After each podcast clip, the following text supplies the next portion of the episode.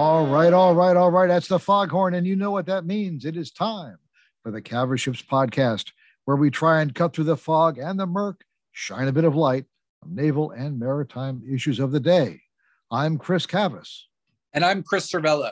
This week, we talk with recently retired Navy Captain Jason Salata about NATO's maritime structure, how nations work together, and the alliance's handling of the Russia-Ukraine conflict. Additionally, we pay tribute to friend and colleague Raymond Pritchett. But first, a look at this week's naval news. The U.S. cruiser Chancellorsville carried out a freedom of navigation passage near the Spratly Islands in the South China Sea November 29th, drawing immediate condemnation from China, who posted images on the internet of the U.S. ship as seen from a shadowing Chinese frigate, the Yiyang. In a statement, Chinese said it has, quote, indisputable sovereignty over the islands. The U.S. 7th Fleet, responding to those claims, said that Chinese statements about the cruiser's mission were false and that the moves were consistent with international law. The movements by the Chancellorsville broke a 4-month U.S. pause in such freedom of navigation passages, the last having been in mid-July. The Pentagon, on November 29th, released its annual report on Chinese military power. The report noted the Chinese Navy now numbers about 340 ships and is expected to grow to more than 400 ships by 2025, largely due to the introduction into service of more major surface combat ships. By comparison, the U.S. fleet remains at about 292 ships. The carrier USS Nimitz left her home port of Bremerton, Washington on December 1st to begin a Western Pacific deployment with carrier Air Wing 17. The oldest U.S. aircraft carrier will be accompanied in the Air Defense Commander role by USS Bunker Hill, herself the oldest cruiser in service. A minor fire broke out aboard the carrier USS Abraham Lincoln November 30th, shortly after the ship got underway from San Diego for training. 9 sailors suffered minor injuries, according to the Navy, and the Lincoln did not return immediately to port. The assault ship USS Tripoli returned to San Diego November 29th after a nearly 7-month independent deployment to the Western Pacific. The cruise, the first for the ship, was a test of what's been dubbed the lightning carrier concept, where, after arriving in Japan in late May, the ship embarked about 2 dozen F-35B Lightning Joint Strike Fighters of Marine Strike Fighter Squadron 121 based in Japan. Tripoli carried out numerous exercises and activities in the Western Pacific and the South China Sea before returning to base. The website Naval News, citing a French Ministry of Defense briefing, reported December 1st that the French carrier Charles de Gaulle is to deploy to the Indian Ocean during the first quarter of 2023. The de Gaulle carried out a similar deployment during 2021. The de Gaulle currently is operating in the Eastern Mediterranean with an international task group. And Huntington Ingalls Industries delivered the new destroyer Lena Sutcliffe Higbee to the U.S. Navy on November 30th. The ship is the 34th Arleigh Burke-class destroyer built at Ingalls Shipbuilding in Pascagoula, Mississippi, and the final Flight 2A variant from Ingalls, which now is concentrating its destroyer production on the new and enlarged Flight 3 variant. With the Higbee's delivery, there are now 73 Burke-class Aegis destroyers in the U.S. Navy. And that's a look at just some of this week's naval news. It is time for the discussion portion of our show, and we are very happy to be joined by Captain retired, at the time of the taping, it's 1 day retired, Captain retired Jason Salata, longtime friend of the pod and personal friend of Chris and I. Jason has agreed to join us to help us kind of walk through a discussion of NATO and European maritime issues. Chris and I were talking before the podcast about how we would how we would explain it, and I think the best way, you know, to kind of set this up is since we began almost a year ago focusing on Ukraine and Russia and the potential conflict, and now the ongoing conflict, we've talked a lot about NATO and the maritime forces and the role that they play in the Mediterranean, in the Black Sea, in and around Europe. And so Jason has agreed to come on and talk about that And he's going to start first talking a little bit about the command and control. If you remember when Chris and I started this discussion, we did our best to kind of explain how you go from a host nation operated force to a NATO operated force. Jason's going to take us through that, and then we're going to dive into some of the exercises that NATO has conducted over the last year, and then talk a little bit about some of the capacity that each of the countries bring to the overall NATO force. So that's a little bit of a long introduction, but Jason, thank you very much. First off, actually, congratulations on your retirement, and thank you for joining us. Well, thanks, Chris. And Chris, I am truly a longtime listener, first-time caller, and really adore what you guys do with your pod, and I'm very happy to be here. I also have to say, between the two of you, I owe a lot to you in my Navy career, so don't feel like you get to just throw the accolades upon me. I certainly learned a lot from Chris Cavas and from Chris Servello in my time in uniform, and I continue to learn more every day. Oh gosh! Before you jump in, Chris reminded me, and this is important. Your last job was at JFC Naples. First, talk about that job, and then let's jump into, an explanation of, how the NATO forces work together and the back and forth between host nation and NATO authority. You guys do a really good job every week updating us on where the ships are and what they're doing, especially in the European waters. What I'd like to do just real quick before we get into that is zoom back a little bit and open the scope to hopefully bring a little more context to day-to-day NATO maritime ops. So for most of my life, when anyone said NATO, my mental image went to the heart of Europe, right? In that Cold War, fill-the-gap mindset, right? After working in NATO, what I try to encourage people is when they're thinking about the alliance is to center their mental map in the middle, dead center of the Atlantic, and then stretch that image from the Pacific across North America, US, Canada, over the Atlantic, the high north, Baltics, Western Europe, Eastern Europe, into the Med, Black Sea, and Turkey. I mean, that's NATO. And so when we think about NATO, we've got to keep that image. Obviously, we've been focused very specifically on the southeastern flank of NATO in the maritime theater, but that's always when I try and big picture things. I like to keep the scope broad.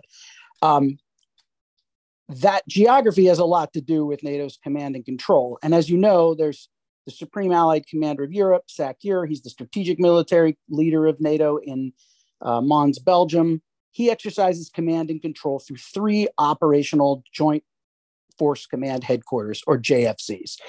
So for years, the JFC operating areas have been split. Basically, they take Europe, cut a line down the middle of Europe, east to west, and the north, that's taken care of by a four-star operational commander in Brunsum, Netherlands. He's focused on kind of that traditional land-centric defense of Europe, Eastern Front, Scandinavia, and like the Baltic states area. In the south, you have JFC Naples, where I just most recently served. And that's in Italy, and it's focused, it has a Balkan role still from our, NATO involvement in the Balkans, and then also all the maritime approaches through the Med, Black Sea, and the South. So in that more maritime-centric command, that is our oldest NATO command, too. I mean, I think that's been continually led by a U.S. Navy four-star since NATO's inception. So the third, of course, you guys know is JFC Norfolk in Virginia, which is the newest JFC, and they have focus on ensuring that passage across the Atlantic, maintaining what NATO calls the transatlantic bridge, and then spreading up into the high north. So the JFCs are not intended to be geographic commands. They train to be standing joint task forces, which could be deployed in a variety of ways all over NATO territory. But I think from what I've seen in the last 70 years, they're pretty much focused in their own geography, as I explained already. Russians' invasion in Crimea in 2014 pressed NATO to redouble a lot of their land force presence in the north. And this all leads into something that I want to really explain in depth here. And that's what I think we're getting at, is that those land formations were called enhanced forward presence battle groups, land battle groups, if you will, in the Baltic states of Estonia, Lithuania, and Latvia. In the south, there wasn't really that same effort put in place by NATO, partly because those nations along that eastern flank, particularly Poland and Romania, have pretty robust defense forces and were managing their own national defense plans very closely with NATO. And also, as you guys know, much of that southeastern flank is water, right, in the Eastern Med and the Black Sea. So while it's not as easy to show people, like you could show a bunch of battle groups in the Baltic countries, we can and have seen much more NATO naval activity in the Southeast Med and Black Sea. That's all dubbed something recently called vigilance activity. You may, in every press release you hear, you'll hear that. And that vigilance activity is not an exercise, right? It's activity designed, to have an effect. We saw that really in the run-up to and in the immediate wake of Russia's invasion, and then we've gone into the series of vigilance activities that you guys have talked about. This got a lot of attention when it first came out. I mean, this is not well. It's not well understood, even among experts, right? I mean, this idea of vigilance, right? I mean, is that a capital V? Is it a small V? What is the point of that activity? Putting your U.S. hat back on. I mean, is it deterrence? Is it response? Is it a combination of both? Can you talk a little bit more about the vigilance activities? Yeah, absolutely, and. What the way I look at it, and of course, this is all really rooted in a former SACEUR, General Todd Walters, had come up with a concept called the deter and defend in the Euro-Atlantic area. And the one thing I think that a lot of operational forces, and when these operational commanders specifically in like JFC Naples, when we would operate, we were operating in a lot of stovepipes. I mean, this is 10. If we take our own service 10, 20 years ago, when we were kind of all service centric stuff, not joint, not multi-domain, all that stuff, the vigilance activity was a way to use the command and control structure that NATO has. And that comes into a lot of what you've talked about before, how NATO can actually compel another ally to do something. There's not so much operational command, right? OPCON or, TACCON. There is those things within the NATO construct, but it needs to be a little more nuanced. And that's really the way I would explain vigilance activity. It was things that we were doing in the Southeast in particular that had strategic effect or that could send a message and that were being where we would lay over a bomber task force and some maritime activity. We'd lay over some land activity and some deep strike activity, right? So you would use these vigilance activities to illustrate NATO's ability to deter and, if necessary, defend in that area. So we, obviously on this podcast, we keep focusing on naval movements, but there's a lot going on everywhere in all spheres. A lot of the electronic intelligence that's going on, the surveillance that's going on, is this joint activity? Is everything being coordinated? Let me put it that way. And I realize that these are ongoing operations. There are serious classifications going on here, but just to try to understand how these things are coordinated, NATO are doing a lot of activity, watching Russian activities everywhere. Not just in the Black Sea, not just in the Mediterranean, but this also goes up in the Baltic. And there's been lots and lots and lots of activity up in the Baltic associated with all this as well. And as well, the North Sea and North Cape, all this stuff. Is this all coordinated very well? And then, collating all this information, this is big stuff and big data stuff. There's lots of information coming in. How's that working? I really think to answer that question, the best is what I saw in action in the last, 6 months of my time there. So let's say from about this time last year through my departure in the summer of 22.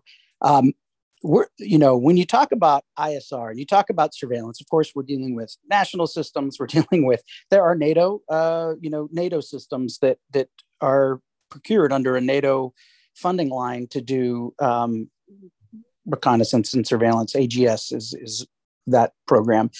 There are a lot of assets out there, and just like anything, and no one be able to look at this and say that it's perfect.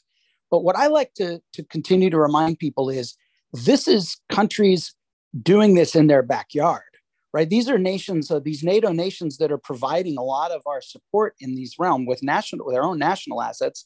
Of course, we the U.S. have our own national assets, but these other countries, I mean, these are, this is Poland. They know the skies in their country. They know what to look at. They know what to look for. And when you aggregate all of that, 30 nations, intelligence distillation of these things and their own, what they can bring to the table, what they can share, et cetera, you actually get I was much more impressed in seeing that than I was expecting to be, particularly when things started looking like they were going toward an invasion of Ukraine. So the integration of Sweden and Finland, I don't think it's been much of a stretch, has it? I spent some quality time up in the Baltic a few years ago, but a lot of it was with the Swedes, and they were, they seem to be, certainly from their attitude, very integrated with NATO. They constantly operated with NATO. Oh, yeah. That entire trip was all about, look at the Russians, this is what the Russians are doing, how aggressive the Russians were. I mean, they were in, I know they're a partner nation, but they were, in everything but name, seemed to be a NATO member. If you look at every exercise that NATO has done in the last decade, two decades, it always says NATO nations, the participating nations, is NATO nations in Finland and Sweden. I mean, they are as integrated as a nation can be in NATO without having the tab, if you will. If I could take a second to talk a little bit about how that, every nation, when I think of NATO force structure, I always look at something. I think of a dresser drawer in your bedroom, right? A stack of six or so drawers. In that top drawer, NATO nations place their highest readiness force, their very high readiness task forces. And then the cascading level of training and integration as the drawers go down. And when something happens in NATO, there's that first drawer gets to get opened. And, I always in my head picture these little people inside that drawer going like, yes, I'm there, I'm going, we've signed on and we're going. And then there's other countries sometimes when you rip that door open and they go like, not today, or we have some political constraints that are keeping us from that. And that is the alliance. That's something that we've been working on for 70 years. And we all of the policymakers, decision makers, and commanders in NATO kind of have grown to understand which countries are going to be the ones that are going to jump at the opportunities when they come. And when you look at our partners, I got to put them in that same drawer, just like you're mentioning with Finland and Sweden. So one of the constant problems with international operations, even within NATO, is always interoperability, communications. Is everybody read into everything? Are we on enough circuits?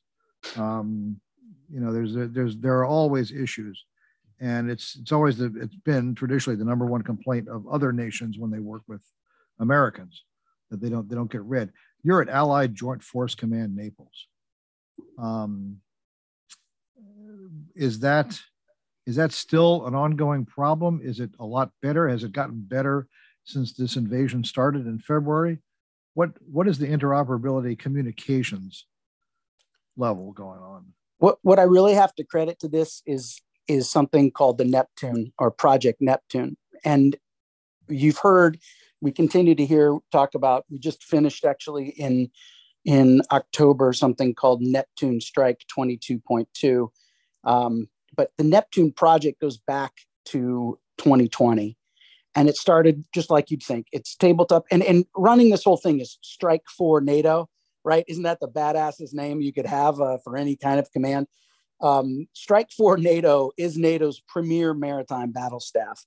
And STRIKFORNATO started integrating with, they were involved in the 2021 Comp 2X with Harry S. Truman, right? And then they came here and were, did Neptune Shield just in May with Truman. We just saw Neptune Strike culminate, and that was...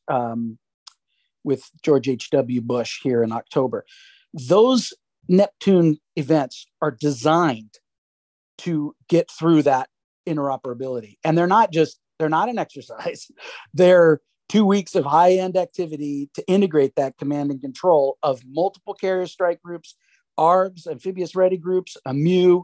The most recent one, I think it was Neptune Shield 22.1 in June, that had 25 nations and partners involved in it. So I think you're seeing quite a bit. And I think all of that, again, when you work with different platforms and different nations and different caveats, you're going to have your challenges, but this was work well done to have us positioned to be where we are today, having this started back in 2020. I have one quick one, and then I'll throw it back to Mr. Servello. Public relations. So every time, so Neptune Strike activity, all right, when it starts, or when these exercises start, and not too many exercises anymore, most of them are activities, as you're talking about, there's a big photo op. In the old days, you might have an exercise that might go on for a week or two or three, and the last thing you did, the graduation thing before everybody said goodbye, was you'd have a big photo X. Now, last couple of years seems to be the very first thing you do is everybody gets together for that big photo X. So Neptune Strike, Neptune Shield. We get the Harry S. Truman, we get the Charles de Gaulle, we get the Cavour from Italy. Everybody gets together, gets their pictures taken.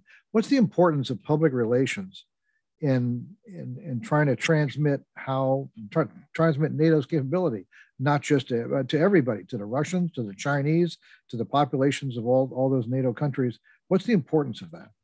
Well, I think it's absolutely critical. In fact, I think it's probably it's more important or as important than showing up.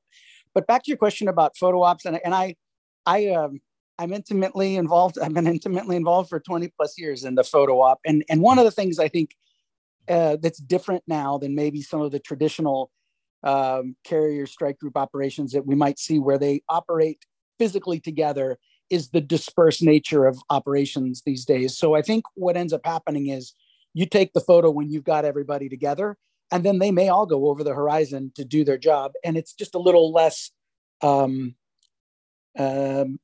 imperial than it was maybe in other days where you would be steaming together in formation for the entire time. But back to your thing, I'm seeing some fantastic stuff. First, I'm super honored to have been able to be a spokesman for NATO because I learned so much thinking I was pretty good in my trade. Other countries are as good or better than us in a lot of things. And one of the things that I'm noticing, I'll share with you guys later, and if you want to try and play on it at a future date, is the embeds that NATO is doing. They're embedding a bunch of influencers and bloggers, which we came into around 2009-10 time. We started doing this as well when blogs and stuff were coming up. It was really important to put some of these people. This one woman that I just saw embarked on one of the ships is a pacifist and a mountain trekking kind of person. It was like really, it's just a huge followership, and she did some great work. So I think that using your communication on so many different levels and being sure our narrative leads our operations is a real vital step in anything going forward with NATO or any of our individual nations. And probably in a more integrated and practiced fashion than, at least in the United States, we do on a regular basis. No. Yeah, I mean, I mean, some nations are not that keen on getting out there and talking, and some nations' national structures keep that very, very well structured, and that approval process is very vertical. Other nations are wide open. I mean, so you see, we're talking 30 countries, right? And every one of them has behind them an entire national culture, entire political culture. And it's really something, I found it to be super frustrating at times, but I also, I think overall, found it to be really something that was a great place for me to end my career as a communicator.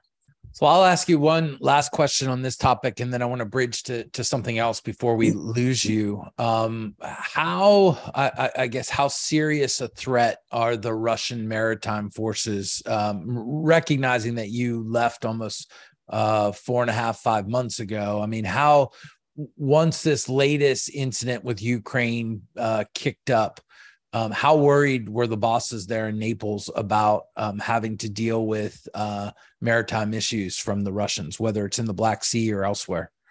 You know, I think the best way to address that is, you know, we're dealing with the commander of Allied Joint Force Command, JFC Naples, the NATO commander in Italy, is also the four-star commander in charge of U.S. naval forces in Europe and Africa, where we've been for quite a while.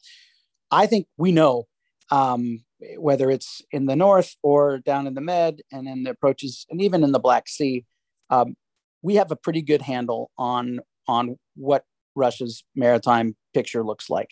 And that picture only gets sharper when we fold in our partners and our allies. You know, right, just to kind of close with this, is in February of 2022, the commander at JFC Naples wanted to hold a Black Sea Maritime Forum in Bucharest, Romania. So inside, you know, the Black Sea.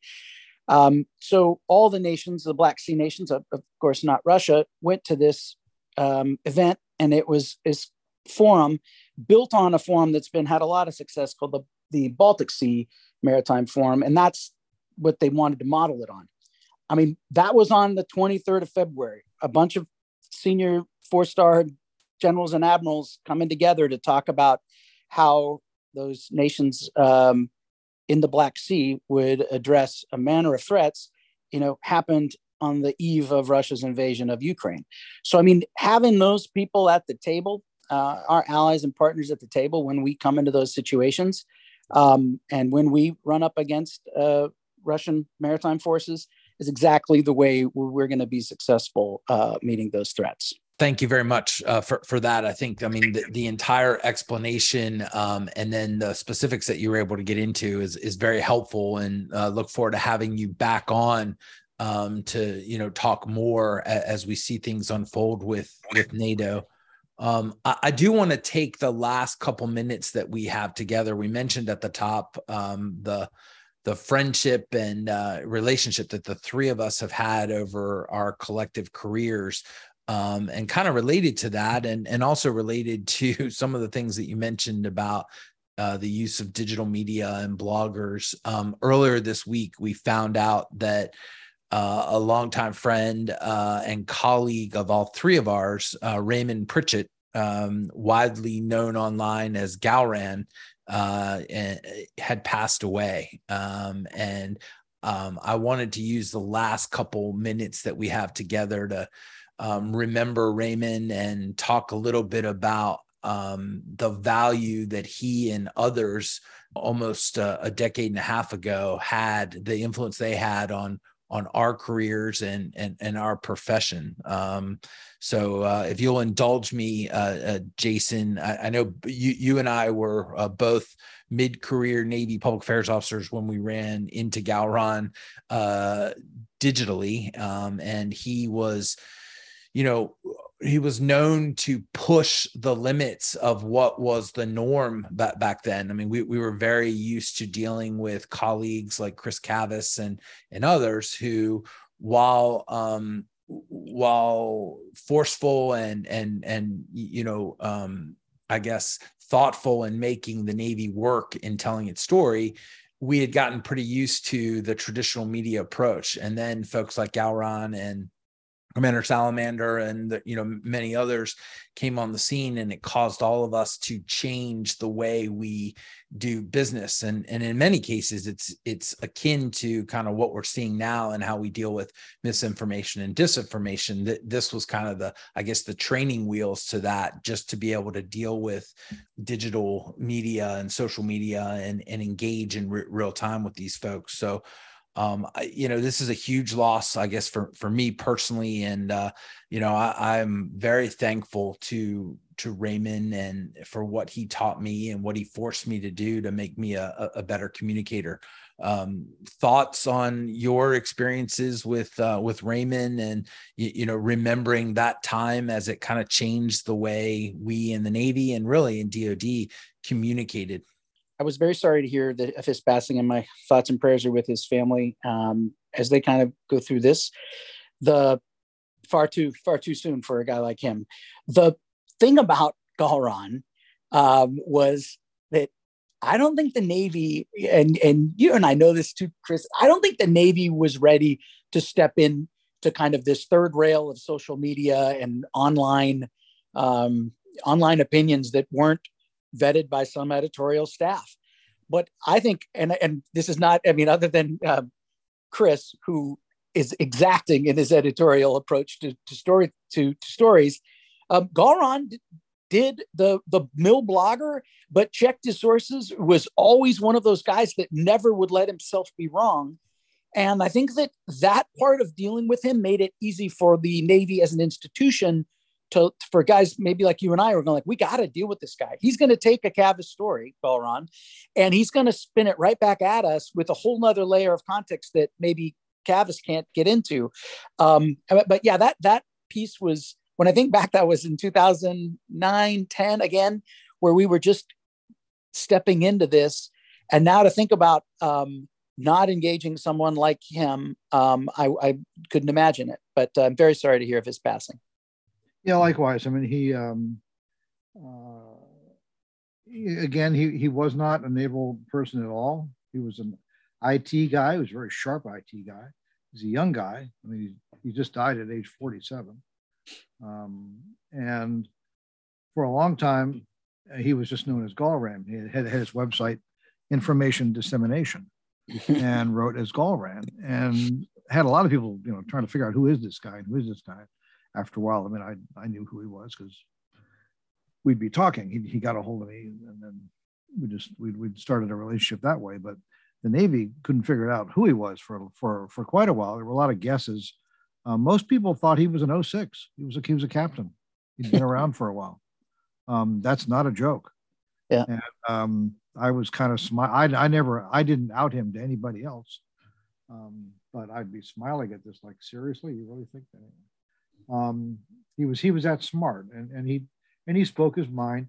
And part of the thing was he wasn't tainted by any of the you know, the history and relationships that most all of us have with the service and with history and everything else. He lived in upstate New York, and he just was outside the Washington scene, and had a really unique view and was very forceful perspective. Yeah. But he was responsible.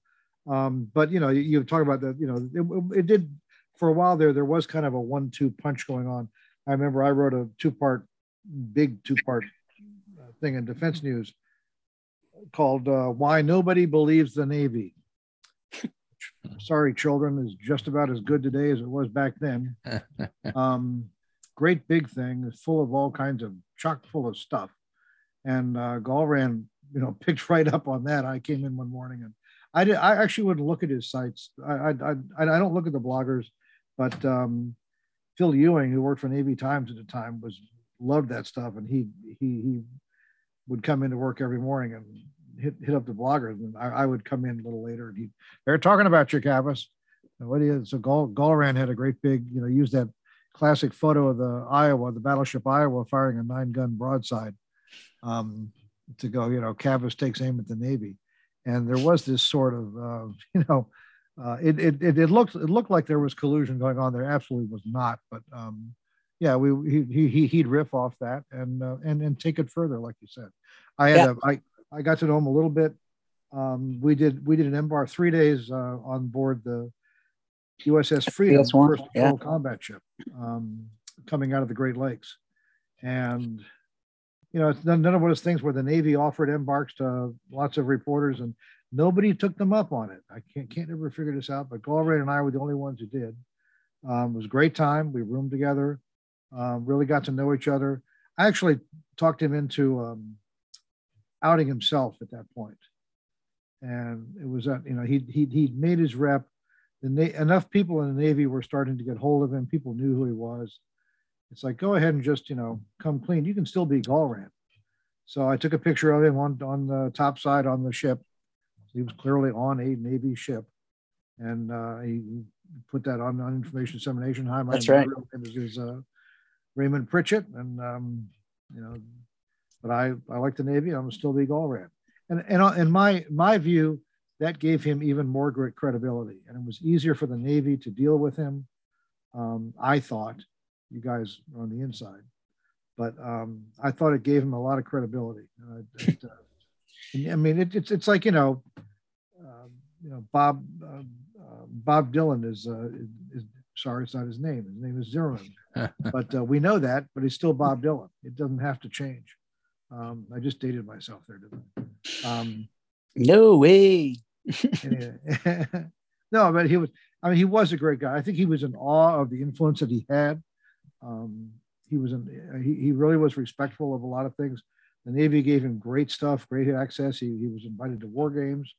He really had a great mind. I mean, that's how he got into it. Really was wargaming. I think Harpoon. He was a big Harpoon for him. Yeah.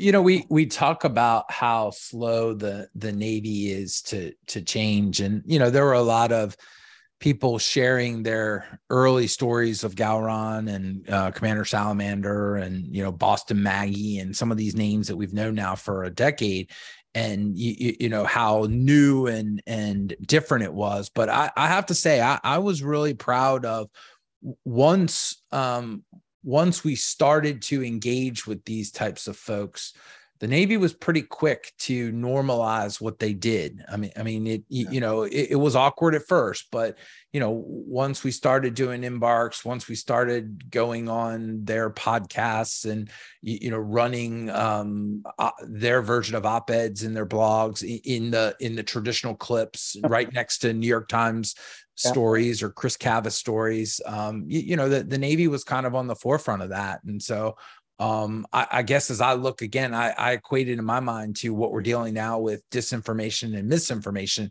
and how we have to change the way we think. We can do this. We can think outside of the box. And, the way we adopted digital in 2008, 2009, I think is the path for today. Absolutely agree with that. All right. Well, folks, we've been talking with Captain USN RET as of a day, Jason Salata, just off a really fantastic career as a public relations officer in the United States Navy. I had a lot of experience with Jason, one of the most professional and helpful and darn nice guys to be around, folks that I really ever dealt with. And I want to publicly thank Jason for all the help he's given me over the years. It was major stuff. It pays off even today, still pays off. And I just want to thank you, Jason, for your career. Thank you very much. Every minute's been a pleasure, Chris. And Chris, I really appreciate being on here. I'd love to come again. Hope so. Thanks. Now hear this. Now hear this. All right, time for Squawk Box. Mr. Servello is bullish on synthetic training. Thanks, Chris. This week in Orlando, I attended the annual Inter-Service Industry Training, Simulation, and Education Conference. ITSEC, as it's commonly called, is the world's largest modeling, simulation, and training event. I've been going to the conference on and off for the last decade and walked away again this year wowed and amazed by the technology and know-how brought together in Orlando. What particularly grabbed my attention was the increase in connectivity and reality achieved across multiple training stations. Students of all ages and experience have the ability to conduct everything from individual qualifications to organizational and service-wide blended live-fire interactions. It is possible in ways not previously imagined to have a ship pierside participate in exercises or live training scenarios with other assets spread across the globe. Now, because we should never rest on our laurels, the next step in the process is twofold. First, we need to continue to integrate this technology across the Navy to drive down basic training steaming days in favor of using underway time for higher level tactical training or CO free play. Second, as DoD looks to bring more sophisticated joint warfighting networks online, we need to have a standard way to take advantage of this great training and simulation technology by creating a joint synthetic training network that better allows any unit in any service to connect with any other unit in any other service in order to train and operate together. Imagine doing JTFX level coordination. and training from your ship's console or wing simulator bay. How much better would the real world training be if much of the rust and joint awkwardness was dusted off ahead of time? Look, I'm normally prone to finding problems or complaining when I attend these types of shows. However, this week I walked away energized and motivated. Industry, OSD, Congress, and the services need to continue to fund this type of technology. It is clearly having an impact, and with their combined commitment, even better things are possible in the not too distant future. All right. Well, thanks, Chris. And that does it for this week. As always, our thanks go out to Vaga Moradian and the Defense and Aerospace Group for their support. Be sure to follow us at Cavas Ships on Twitter. And remember, this podcast is available on iTunes, Google Play, iHeartRadio, SoundCloud, and Spotify. I'm Chris Servello. And I'm Chris Cavas. Thanks for listening. And bye-bye.